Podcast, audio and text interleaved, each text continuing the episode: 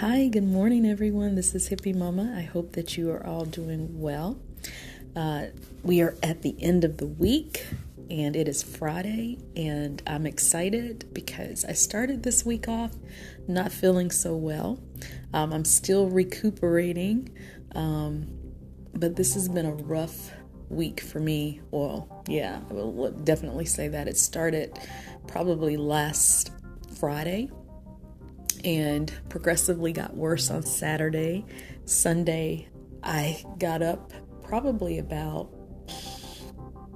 I don't know. I want to say I was probably up around 7:38 and then I got back in the bed at 11:30 and I stayed there until I got up on Monday. I was really fighting off something, but I don't know. Much better today though as my voice is starting to return. Um, so I thought it would be neat because I have some of the strangest dreams, and I know I cannot be the only person out here that has crazy, wild, uh, unexplainable dreams that I would love to know the meanings behind. And I've been researching and looking at a few things, excuse me, um, and trying to figure out what some of my dreams are, are telling. A lot of them, and I know only because I really, really loved Freddie Mercury. Um, I have a lot of dreams about him sometimes. Um, either he's performing at a concert or he's interacting in a way that I know he's, even though I know he's not here, you know, physically, like he seems to be very real and present. Um, but anyway, I decided that maybe over the next couple of Fridays to do some dream um, interpretations or give you guys some um, uh, some info and background on some of the the different dreams and what they mean. Now, of course, I can't pull any of this out of my head naturally. so I have found a really great website called Dream Moods, one word, which of course will be posted in the description box. And you guys can uh, go there, look up all of the information from A to Z um, on everything. But because I won't cover everything, but I am going to talk on a couple of of topics that I felt were like really um, pearls, so to speak, of dreams. And so we'll start out today by talking about Carl Jung. Um, and I'm just going to read this little paragraph that they have here about him. But uh, a couple of months ago, it was mid 2021, um, I came across a book that he wrote called The Red Book. And there's also the Black Books, but The Red Book. And boy, was I fascinated. Um, and I listened to that um, audio tape. It's a book that is super, super expensive, but um, maybe one day I will have it in my library. Uh, but anyway, so Carl Jung, um, he was uh, one of the, the theorists uh, that was around the same time that Sigmund Freud was around. Um, and so year 18, 1875 to 1960. So he believed in the existence of the unconscious. Uh, however, he does not see the unconscious as an animalistic, instinctual, or sexual. He sees it more as spiritual. And you could really tell that through the drawings in the Red Book. Um, very descriptive, the pictures, I mean, just everything. You could really see that piece of his brain, I guess you would say, and how he saw the world or the, through dreams or things. Um, and it says eventually Jung split with Freud due to their differing views on dreams. According to Jung, dreams are a way of communicating and acquainting yourself with the unconscious.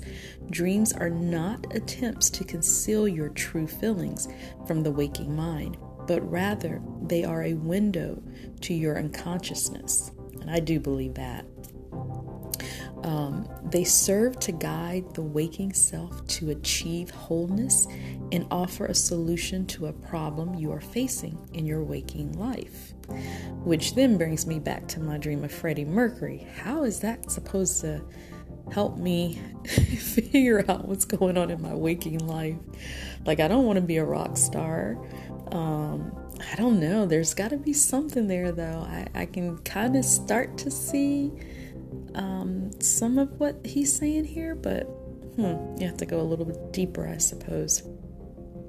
Jung views the ego as your sense of self and how you portray yourself to the world.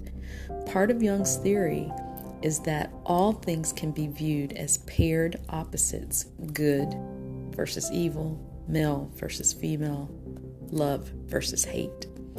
So, working in opposition to the ego is the counter ego, or what he refers to as the shadow. Yeah, there is a shadow self. We all have one. That good and that bad side of us. The shadow represents the rejected aspects of yourself that you do not wish to acknowledge. Mm. The shadow is more primitive, somewhat uncluttered, and a little awkward. Yeah, I I'm pretty sure this is why I was so um, wrapped up into his work um, because I do like how he how he looks at things um, and sees things, and we do all have a shadow self. Um, you know, a lot of us never bring that persona, or person, or you know, entity or that thing out, but we all have a side of us that may not be um, something that we're necessarily proud of, or, you know, we try to maintain and keep that um, as far locked away from reality as possible. But sometimes that shadow self comes out. Um, but the dreams, dreams, as he said, are a way of communicating and acquainting yourself with the unconscious.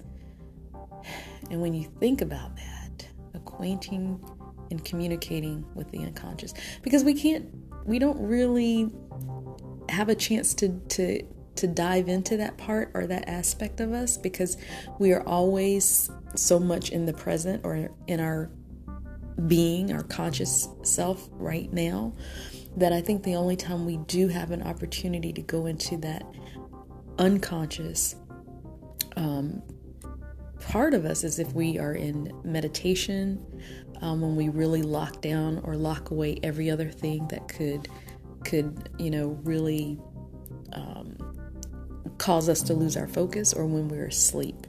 And so when you're asleep, you tend to dream, and your dreams definitely have a lot to do with what is going on in the unconscious level.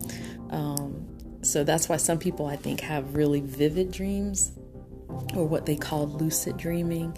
Some people have, um, you know, nightmares.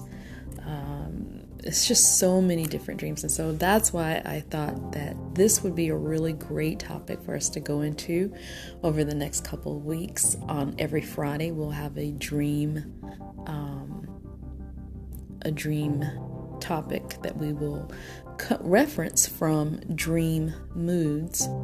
Um, and like I said, I will post this in the description box. You guys can look ahead um, at different things. But I think that, um, you know, once we get a better understanding of our dreams, maybe those that are having nightmares, it won't feel so um, fearful of it. Um, I think that, like they said here, it says once you have an understanding of your dreams, it has the power to unify the body, mind, and spirit. It provides you with insight into your own self and a means for further self exploration. You will gain a better understanding and discovery of your true self. So, I say let's let's take this journey together, guys. Let's review and see what it has to say, and maybe it'll give you some answers. Um, if you've been like I have, and sometimes you just have the wildest dreams, and you're like, what in the world could that mean? What is it? Maybe we'll come across some of those answers while we're going through this. All right. Well, that's it for today. And um, look up Carl Jung and the Red Book. Really look into that uh, for any of those, any of you guys who are really inquisitive and want to know more about that. I mean, it really opened up a different, like, world. Uh, and you know, some things can be a little off putting, but I would encourage you to just um, keep an open mind. Um, go in with no expectations, but just go in with a desire to to maybe see something a little bit differently than what you've been taught. Um, that book is definitely the one to have. All right, guys. Well, that's it for today. Have a wonderful weekend. Everybody stay healthy, stay wealthy, stay enlightened, and just stay happy. All right, guys. I'll talk to you on Monday. Take care. Bye.